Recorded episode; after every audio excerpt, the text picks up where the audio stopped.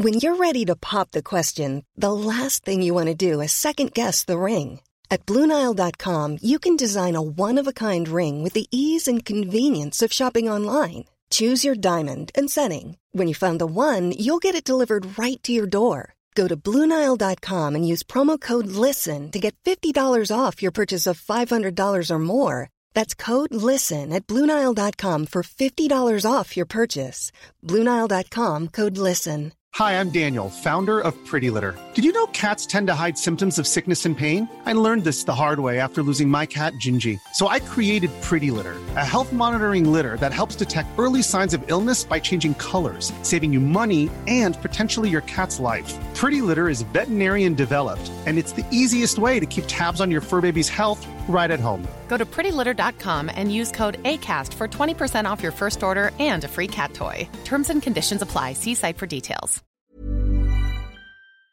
This episode of Canadaland is brought to you by Douglas, a mattress that is trusted by more than 200,000 Canadians from coast to coast to coast. It's a great mattress at a very reasonable price point. Comes with a 20-year warranty and a great deal for our listeners. Douglas is giving you a free sleep bundle with each mattress purchase. Get the sheets, pillows, mattress, and pillow protectors free with your Douglas purchase today. Visit douglas.ca slash Canadaland to claim this offer.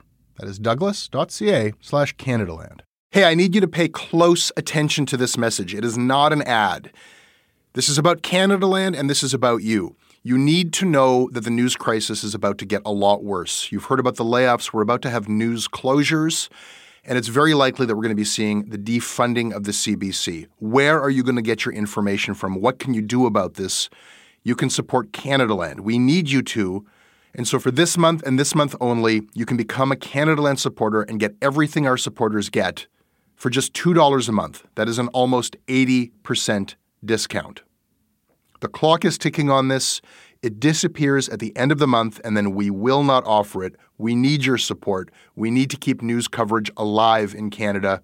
Go right now to canadaland.com slash join. And thank you.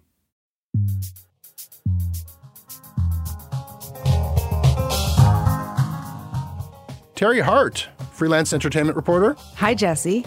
Today on the show, keeping La Flame alive, and what do you get when your years of workplace abuse are exposed? Multi-million dollar settlement, it seems. We're going to talk about John Derringer.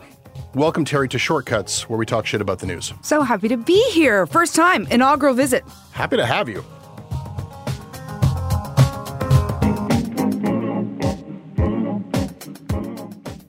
This episode is brought to everybody by Stephen Smith, Jason Cabero, Ashley Dargitz, Eric Tokay, Colby Stafford, Brian Hyde, Jessica Fair, and Ian. Hi, my name's Ian. I'm a social worker in healthcare living in Winnipeg. I support Canadaland in large part because of Jesse Brown. I, for one, am not afraid to admit that I'm interested in what Jesse has to say. And I know it's become a thing on these intros to make a dig at Jesse. And he himself styles himself as an asshole sometimes. And while I don't want my friends and family to be assholes, or my colleagues to be assholes, or other people in my life to be assholes, I will make the occasional exception for a small handful of journalists. Because assholishness does seem to be an asset in some situations. A major change in Canadian media. Bell Media has ended its contract with CTV National News anchor Lisa LaFlamme. The longtime anchor has been a daily presence in many Canadians' lives. Bell Media has canceled her contract. The veteran journalist announced the news in a video today on her Twitter account. I was blindsided and am still shocked and saddened by Bell Media's decision. While it is crushing to be leaving CTV National News in a manner that is not my choice, Please know reporting to you has truly been the greatest honor of my life, and I thank you for always being there. Terry, it's just also just jarring just to see Lisa LaFlamme not in her anchor chair. Yeah, I mean, and to know that we're not going to see her in that anchor chair ever again. I think that that sent the shockwaves through the community. It then was exacerbated by the fact that she dropped that video knowing when they were going to be dropping their announcement. Yeah. And Bell Media didn't pivot. That was what was one of the things that was amazing to me. She drops the video and they continue with their media plan. They don't say, oh, let's let this settle.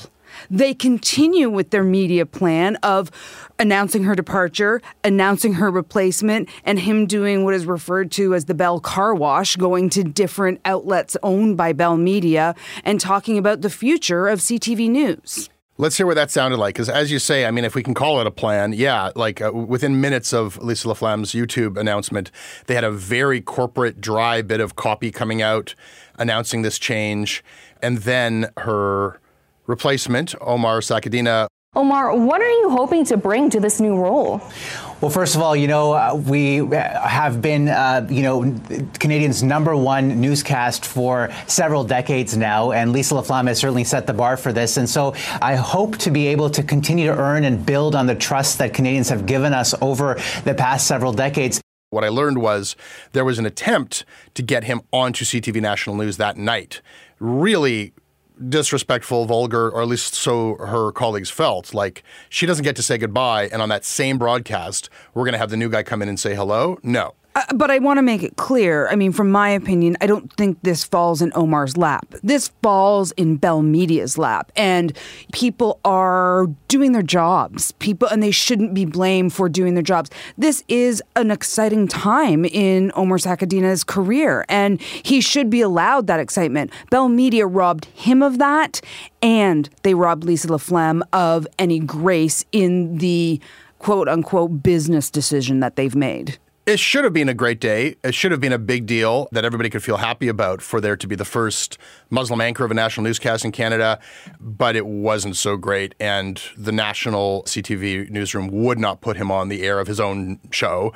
Regional stations were essentially forced to. They were handed copy that I learned was written by corporate and told, do not ask him about Lisa. Didn't we go through this? Didn't Kevin Crull lose his job at Bell Media for news interference? How is that not news interference? Well, according to my sources, and one in particular, a high level source at, uh, at CTV National News, it is absolutely news interference. And, you know, people will remember that this was uh, some years ago when Kevin Crull, who was uh, an executive at Bell, he interfered and said, Don't give airtime a decision had just come out from the CRTC that went against Bell, and it was a, a pro-consumer decision where they were going to have to offer people cheaper cable packages, and Bell didn't want people to know that you could get a cheaper cable package. So here we have Bell corporate saying to the newsroom, "Limit this guy's airtime. I don't want to see this guy on the air." And this was something that Lisa LaFlamme, amongst others, put down their foot and said, "Do not cross this line." And the Globe and Mail reported this, and then George Cope himself, the president and CEO of Bell, said, okay, Kevin Crull, who was a rising star, who might have been the next George Cope, was out the door. And the reason why was the independence of the newsroom. Now, I have since reported what my source told me that that promise was broken by a guy named Michael Melling. And we went ahead and reported this. It's accurate that in the view of this high level source at CTV, he absolutely interfered in a number of ways. One of which was handing that copy to people, trying to control the actual news coverage of Lisa LaFlamme out, Omar Sachedina in, and also like nobody in the newsroom knew about this until the day that it happened, you know? So in, in, in this source's view, yes, that line, that promise was broken. Except for you know, this whole nobody in the newsroom knew. Omar would have known. The two people okay? who knew were Lisa and Omar. And I would also suggest that there's no way that they are getting rid of somebody like Lisa LaFlamme without it going beyond Michael Melling. Is Michael Melling coming out of this as the bad guy? Yeah, absolutely. But it also would have been Wade Oosterman. Mm-hmm. And it also would have been Karine Moses. Yes. Both of them would have known. I mean, these situations do not happen in vacuums. This is the anchor of the number one newscast. She sat in that chair for over a decade after coming in from somebody who has sat in that chair for, I don't know, millennia. yes, I think technically it was three millennia that yeah. Lloyd Robertson sat yeah. in that chair. Yeah. So this is not a high turnover position. No. This is a position that organizations invest in. Lisa had been at Bell Media working for CTV News for over 35 years. So, for over a quarter of a century, she was a boots on the ground journalist. They invested in her. They made a decision that she was going to guide this very important and profitable ship into the future. And that changed like that. And the change that Lisa felt, the change and how it affected Lisa. And I don't know how this went down. I mean, I guarantee you, I'm one of the people who didn't know anything going on here. But she wasn't offered to say goodbye. Maybe they offered it to her. Maybe they said, come back, do a goodbye, we'll do this. And maybe Lisa LaFlamme said, no, I'm not giving you that. Mm-hmm. I'm not giving you the grace of that. She very well could have said that, right? We don't know. We don't know. As it plays out right now, Bell Media pulled the plug on Lisa LaFlamme's what's been reported not fully played out contract. So they're still paying her mm-hmm. a lot of money to not be doing that job. So you have brought up a few of the key issues, and I want to take them on one at a time here. The first one is the issue of interference in the news. A lot of people got in touch with me since we published our uh, inside scoop on this to say not exactly the same thing as Kevin Crull because he was more from Bell Corporate. This guy was the VP of News, so it was his newsroom. So how could he have interfered with his own newsroom? Now, any newsroom that I've worked in, the line is not necessarily about whether you work in the newsroom or not. It's whether you're a journalist in that newsroom. I would so, also add that because it was his decision that Lisa's no longer there and that it's got a conflict of interest. It's a conflict of interest. He shouldn't be writing the news copy about about a decision he made. Right. So it seemed clear to me, but who cares about me? It seemed very clear to this high level source of mine that yeah, this was an intrusion. I'll let people who are more familiar with the org chart at Bell decide who overstepped, uh, yes or no. But this does seem to violate, at least from a public perception, like if the idea is that the suits should not be getting their fingers into the news content, that certainly happened in this instance. Michael Melling, yes, is the person who everybody I spoke to at CTV is saying this is the guy responsible. This is the guy who came in just months ago into this new position and had a nickname, the Cutter, for what he did at local news.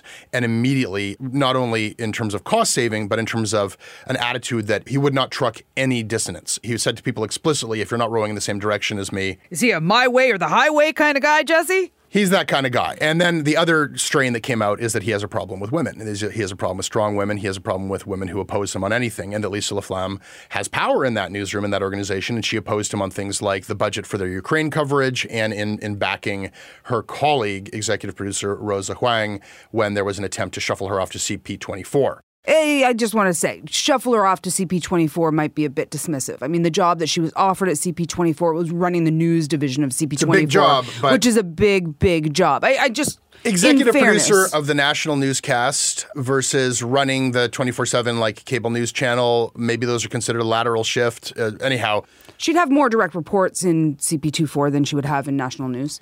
She if didn't that want matters. it. She didn't want but it. she didn't want it. And, uh, and Lisa and, stuck up for and her. Lisa Lisa had her back on that. So that's how Lisa LaFlamme ran afoul of this guy. Now, so is he the bad guy? Certainly that's the way that a lot of people at CTV feel, and certainly that's how it's coming across in our coverage and elsewhere. But you are absolutely right. The big question for me of this whole thing is like, okay, there are like bad managers or like arguably dickhead managers, executives, that's an old story who clash and don't like the fact that, that on air talent has too much power and that get in the way of their agenda. Make but too much money. All that kind of stuff.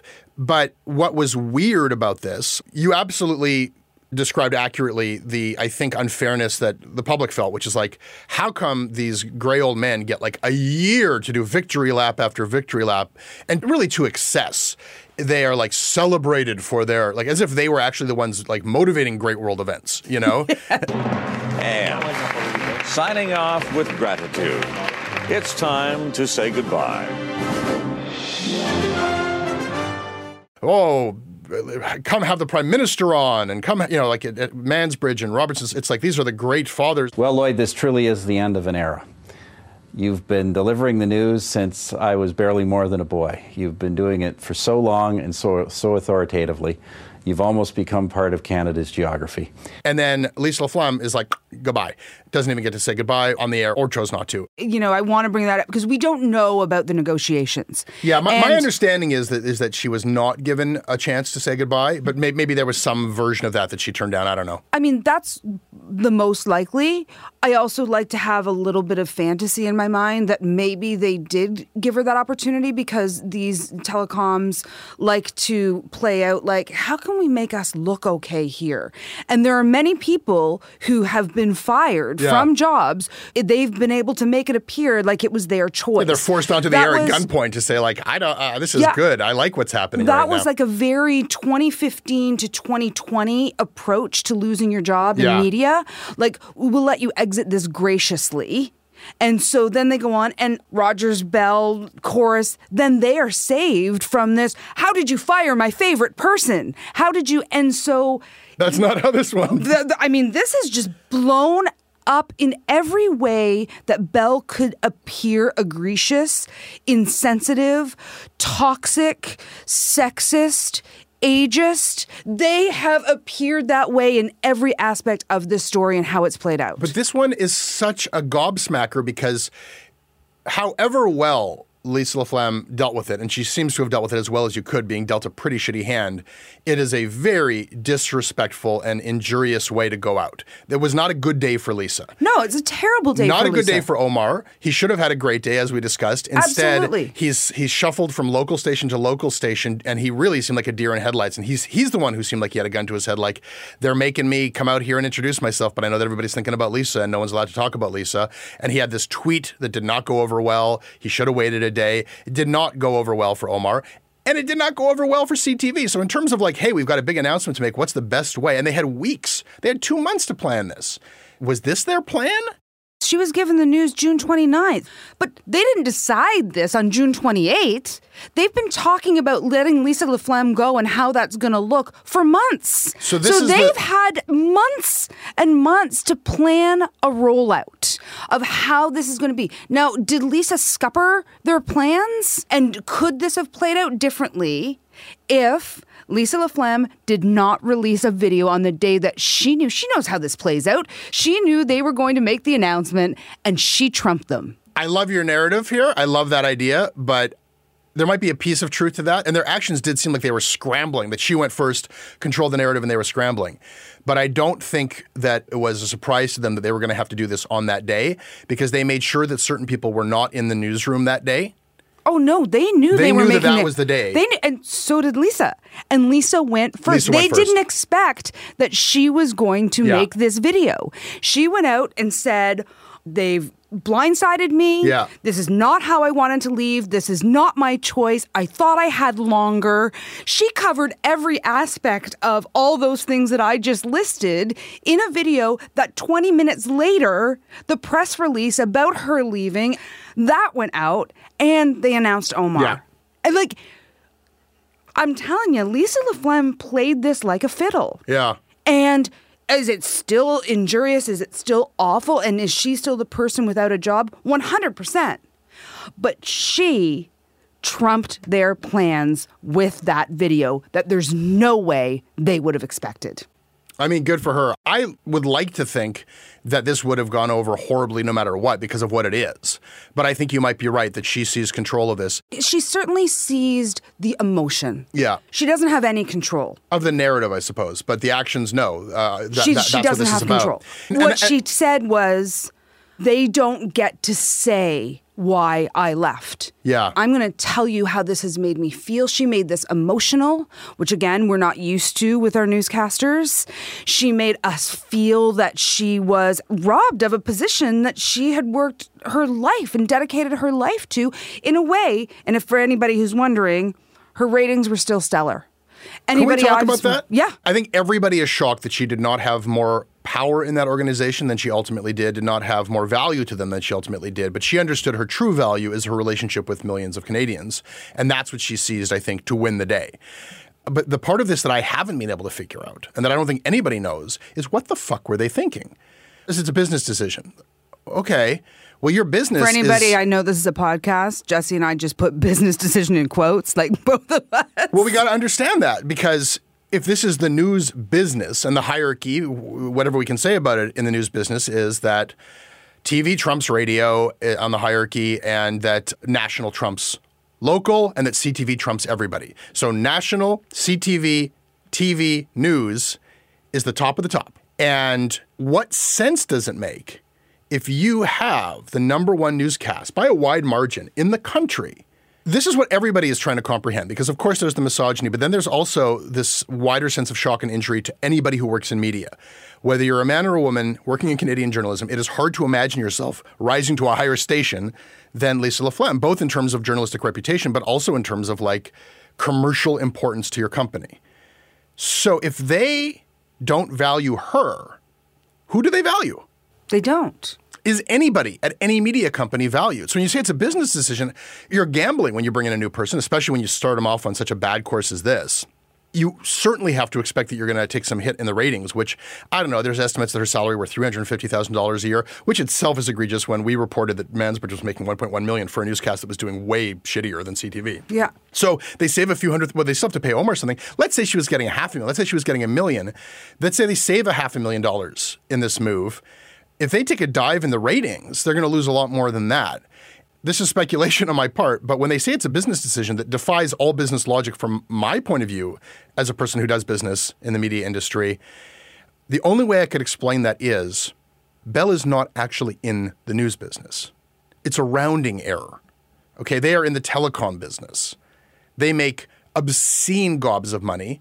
They see news itself as a sunsetting business to whatever extent it could have been profitable. It's less and less year after year. And the only thing to do is to spend less money on it.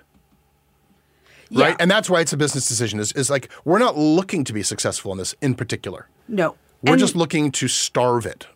And you've got people running media divisions that came from telecom. Mm-hmm. So they're looking at budget lines that make no sense to them from the world of telecom versus the world of television versus the world of media.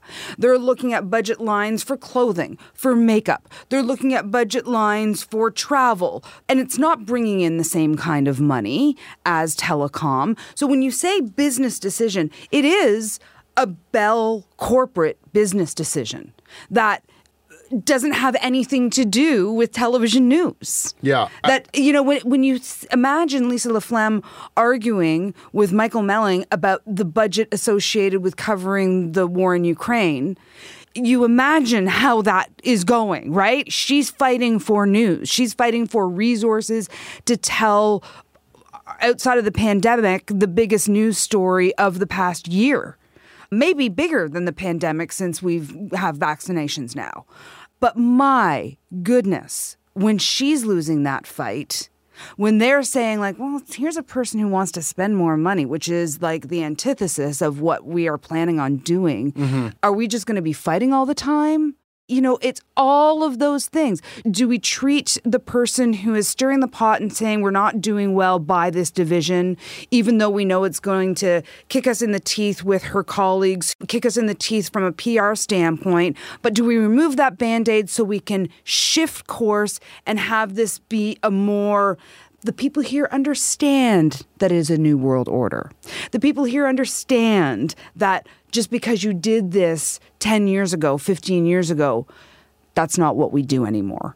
I think that that is the bigger issue at hand how Bell is spending money within that division of their business.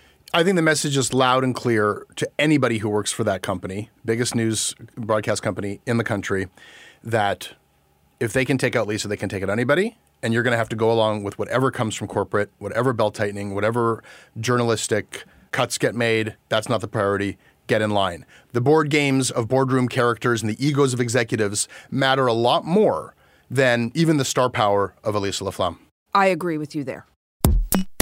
This episode is brought to you by the Center for Addiction and Mental Health. Right now, there is an opioid crisis. Right now, there is a mental health crisis. But right now, it is Mental Health Week. And what that means is you can do something about these crises. You can help people, you can help CAMH save lives. They offer treatment with dignity and they are doing cutting edge research. I don't know if anybody listening to this is untouched by this crisis. You can see it in the downtown of every city in this country. You certainly feel it in Toronto. This is not something happening to other people. These are our friends, these are our communities, our families. We are all touched by addiction we are all touched by the mental health crisis, and we all share responsibility to do something about it. Helping CAMH is something you can do about it. Help change mental health care forever. Your support will help CAMH build a future where nobody is left behind. Donate at camh.ca slash Canadaland to help them treat addiction and build hope. This episode is sponsored by BetterHelp. Uh, it's amazing the things that we tell ourselves to talk ourselves out of getting help. Anybody who's actually gotten help knows that the process of getting things off your chest, of taking your stressors, your problems, and just like not letting them be bottled up, working through just conveying them to somebody, half of the battle is just doing that. You unburden yourself. And you know what? If you have a real mental health professional, no, they don't have magic bullets or magic words that make it all go away but often they can help you see things a little bit differently and guide you to strategies or tools or to a new perspective that actually does help. As the largest online therapy provider in the world, BetterHelp can provide access to mental health professionals with a wide variety of expertise in mental health. Because you listen to this podcast, you get 10% off of your first month at betterhelp.com slash Canadaland. That's betterhelp.com slash Canadaland. Terry Hart, on this show, we consider it a crime and a sin when news stories go ignored that people should be paying more attention to, so we duly note them. Have you something to note duly? Yes, I would like to duly note the past, I think it's been 10 or 11 days since a group of Canadian journalists, many racialized, have been receiving death threats, rape threats, and this is not criticism. These are terrifying. The first that I saw was on Twitter, and it was Raisa Patel from mm-hmm. the Toronto Star. And she actually posted an unredacted email that she had received, and then another email that I believe Angelyn Francis from the Toronto Star and also Jenna Moon from the Toronto Star. And then Anna Yonker from the Edmonton Journal, she jumped onto the story and said, Yep, me too. And now we're 10 or 11 days in, and we just had an article from the Hill Times where Erica Ifill works, and she's been a victim of this. Rachel Gilmore from Global News has been very public, and Saba Eitizaz also victims. I'm sure there are more, but they've created a kind of collective where they've sent a letter to various politicians and to police in both Ottawa and Toronto. This is a story that we all need to know is happening. These are all stellar, stellar journalists doing hard and important work, and they're being threatened physically, emotionally, the space that this would take up for them. And all they are doing, Jesse, is they have the audacity to be women often racialized women and they have the audacity to have an opinion about things. This has been going on for a long time, but as all of the women have said, these threats are seemingly becoming more and more coordinated, more and more vicious, and frankly, scarier. If this was happening in any other business, if a group of female real estate agents, if a group of female dentists, were getting a coordinated threat against their lives, people would be talking about it. Journalists do not deserve this is not the price you pay for being a journalist. This is not the price you pay for having an opinion, for publicly putting your name out there to tell the stories that are mattering to your community. It's horrifying to me. Everybody needs to know these women's names and what they are dealing with and what they're trying in all the power that they have to stop and how they're trying to impact how police respond to these accusations. This is atrocious and it's something that we've talked about and we've been dealing with it in the industry for a long time now. You know, last week on this show Jonathan Goldsbie was talking about how it's like no more than four people behind this campaign, and it might be one person. And the thing about it that I hate so much is the extent to which they're getting what they want. Because I imagine that this is one person sending this uh, harassment campaign, these disgusting messages, and getting this level of attention.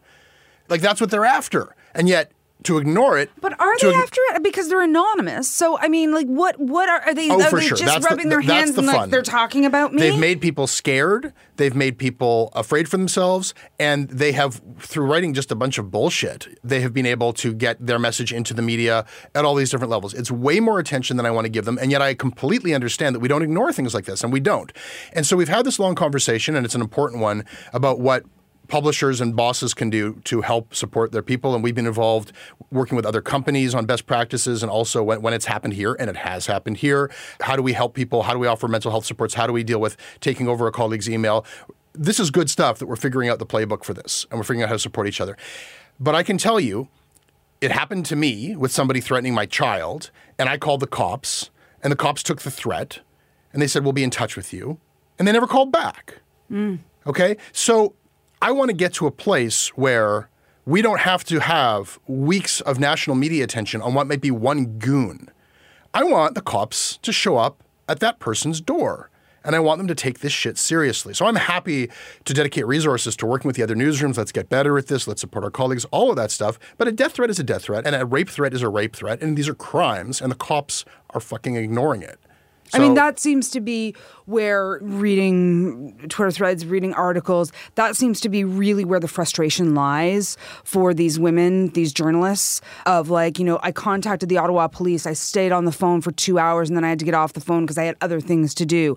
Why are these resources, why are all these all at different cop stations, different police stations? As soon as you tell them you're a journalist, the they treat you with dismissal and ridicule, almost scorn. Like, oh, oh, poor journalist is crying to the cops. No, it's a crime. And the way that this should happen is you get the message, you report it, and if they can trace it, they trace it, and they go deal with that person, and we don't have to put them on our, our platforms. That's what I'd like to see. Duly noted. I got one I want to duly note, and I have to give a caveat here. This is, uh, I've got a conflict of interest in this story, but I want to talk about it. So I'm going to disclose this conflict of interest. I am a publisher who has an interest in what happens with Google and Canadian news. What I want to duly note is an ad that I've been hearing when I listen to podcasts almost every day this summer. Google products are designed to help you find relevant local news. Learn how Google supports news in Canada at g.co slash news in Canada. So, Teri, I've been hearing that on CBC podcasts. Yes, I listen to CBC podcasts and many others.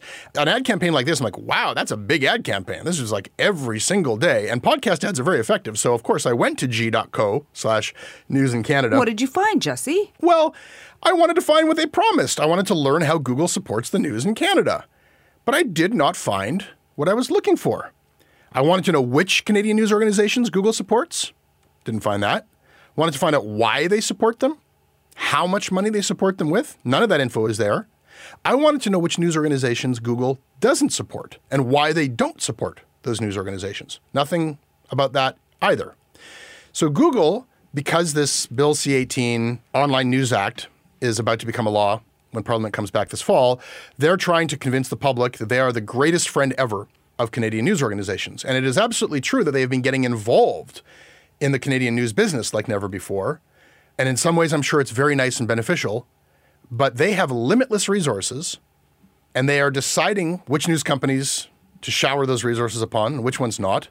And no, for the record, I haven't asked yet. It might happen. Hasn't happened yet. So this isn't sour grapes yet.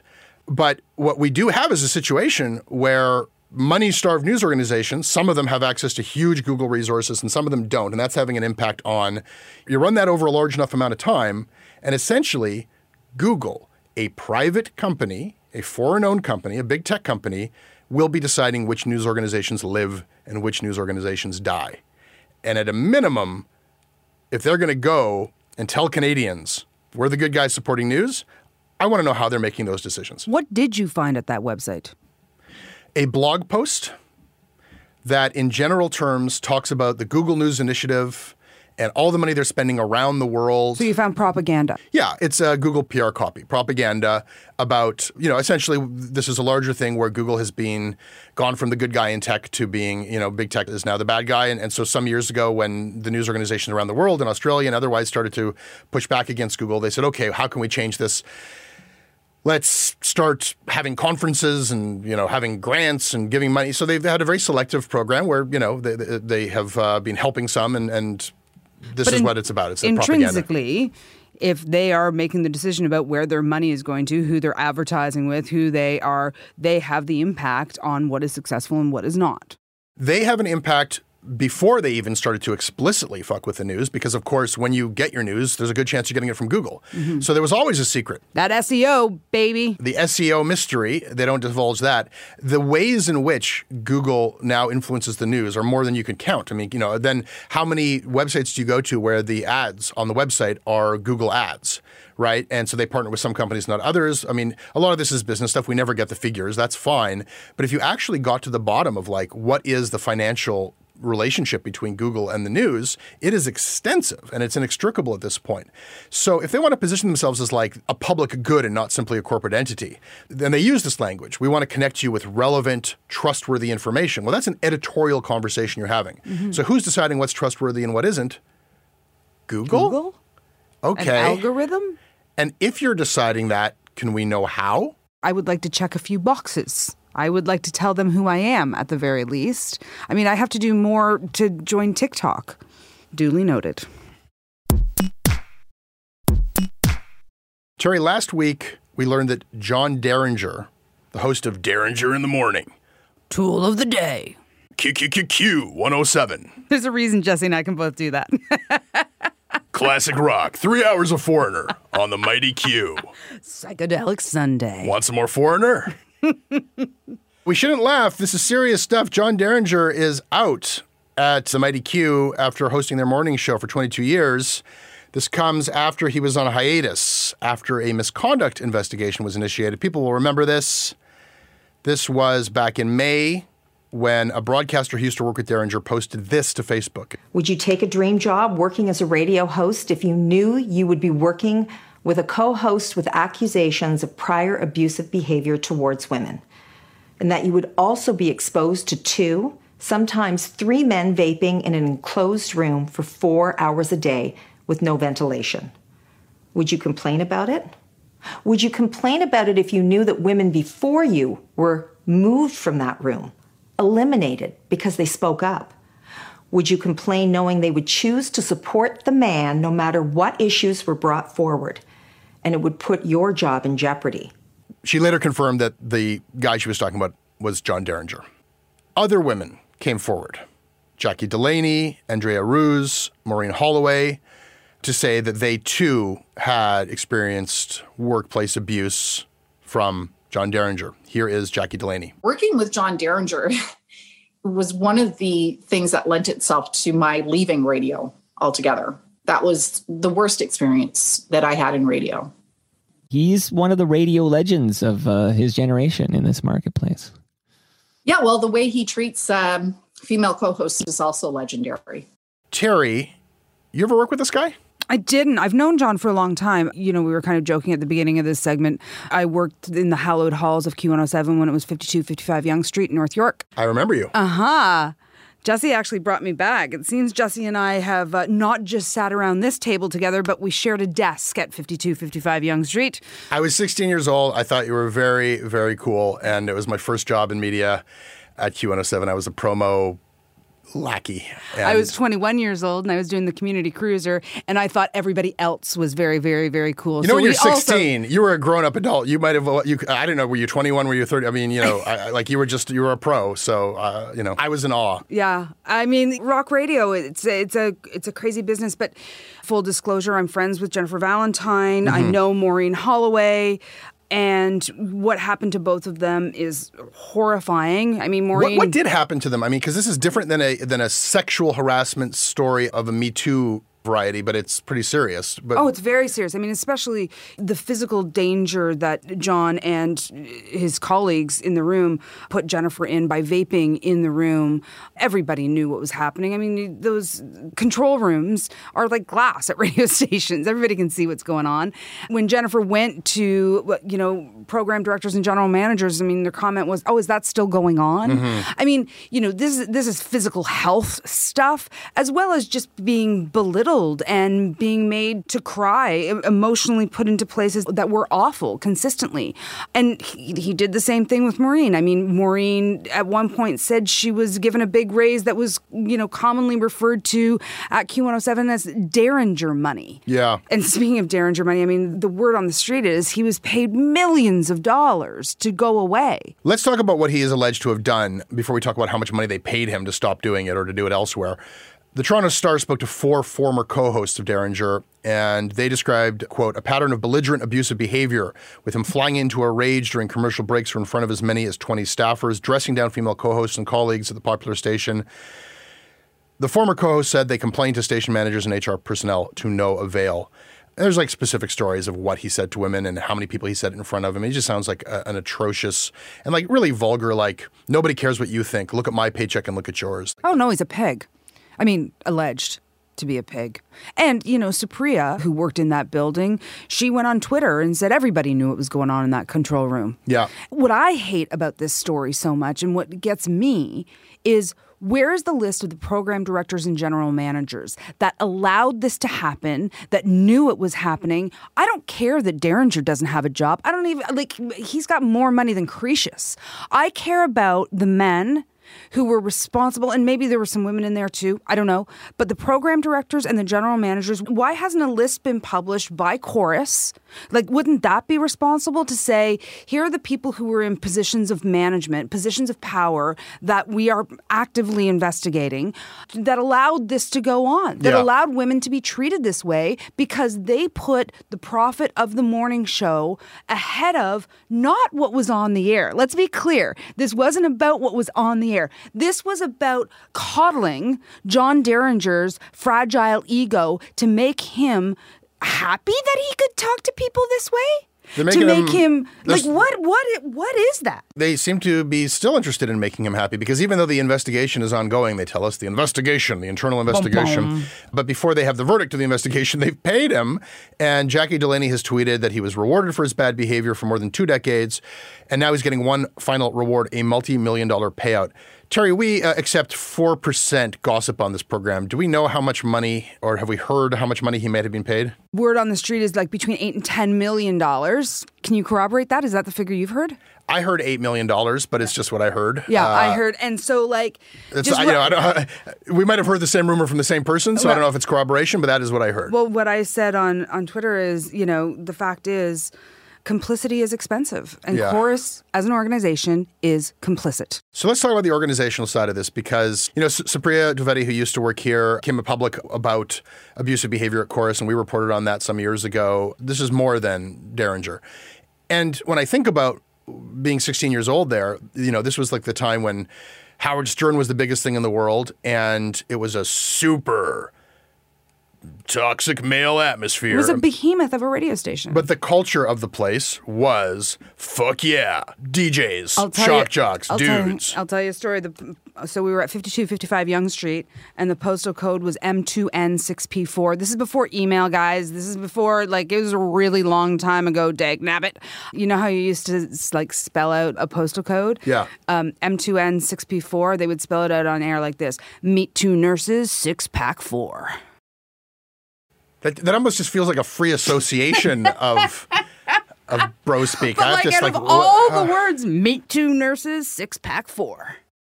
Yeah, that was Q107. And I have to stop and think about that one for a minute. and you know, it felt locked in time when I would come back to Toronto and be like, I wonder what's on Q107, and it would be the same Foreigner song playing, and I couldn't tell if it was the same disc jockeys or not. Sometimes it seemed the same. This was their business. Yep. And their business was like locked in amber. So I could see some of these guys feeling like it's not just that my personality is like this, I'm paid to be this way. So now all of a sudden the rules have changed. Listen, the shock jock era created, you know, right wing crazy radio. Mhm. I mean, this is a toxic thing. Like the morning zoo was about usually two guys going off the rails and a girl saying, "Oh, guys, Mhm. behave." Yeah. I mean, that was that was a radio format that went on for decades. you know, it wasn't that long ago that Q107 dropped the classic rock and people were up in arms about it. You Yeah. know, they still wanted their Zeppelin, they still wanted their Pink Floyd. Well, they were classicists. Yeah, they were class. They are. They believe in the classicists. canon. Yeah. There was a format around rock radio that bled into, you know, I would suggest even new rock, like when CFNY became The Edge. I worked there before I worked at Q107 and was there for that transition. Radio was renowned for being, you know, male dominant and just like super competitive and super macho. You know, it had all of those things. Still now, I mean, you look at what happened at Maureen Holloway. She was one of our only female only morning show hosts. Darren Lamb took off, just disappeared, and she lost her job. I mean, you know, I guess Marilyn. eh, Marilyn is our female incredible success story here, but but one, I'm Josie, Josie die. Mm-hmm. Um, but like I, you know, come on, it's, it's toxic for sure. I have a uh, a grim prediction for what's going to happen now, and it, and it loops back to what we were saying earlier. I feel like all of this legacy media in Canada has this issue of the lost leader. They make money off of different things. The media stuff is a sunsetting industry, and it causes them so many headaches because they have these legacy problems from things that they've allowed to fester for years and years and years when it was more of a revenue generating part of their business. And they are going to get tired like if you're willing to sacrifice, even when you've got it good and you've got a wonderful figurehead like Lisa LaFlamme, and you're like, she's got too much power. What I see is a broader trend of like, how do we make the minimum?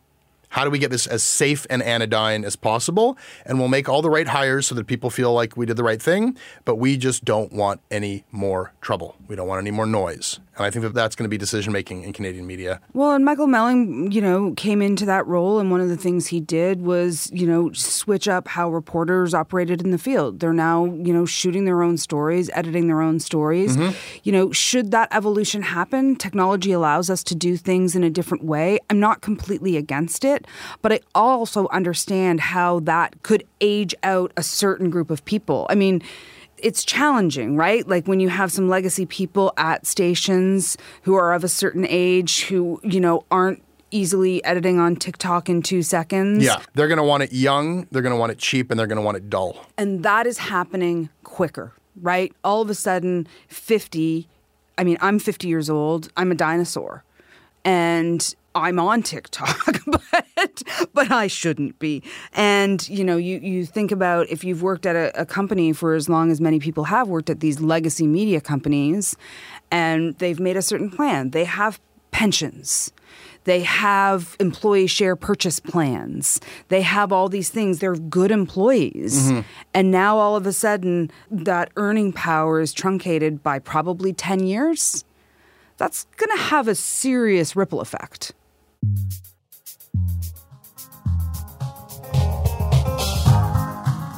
Teri, that is shortcuts for this week. Thank you for joining me for it. Thanks, Jesse. We're on Twitter at Canadaland. I can be emailed at jesse at canadaland.com and I read everything you send. Teri Hart, where can people find you? I'm on Twitter at Teri Hart, T E R I H A R T, Instagram, TikTok, all the platforms. This episode is produced by Aviva Lassard with additional production by Tristan Capicchione. Our managing editor is Kieran Oudshoorn. Our theme music is by So Called. Syndication is by CFUV 101.9 FM in Victoria. Visit them online at cfuv.ca. Hey, if you like what we do here, if you want to receive ad-free versions of all of our podcasts, if you want to support our journalism, please hit the link in the show notes or go to canadaland.com slash join.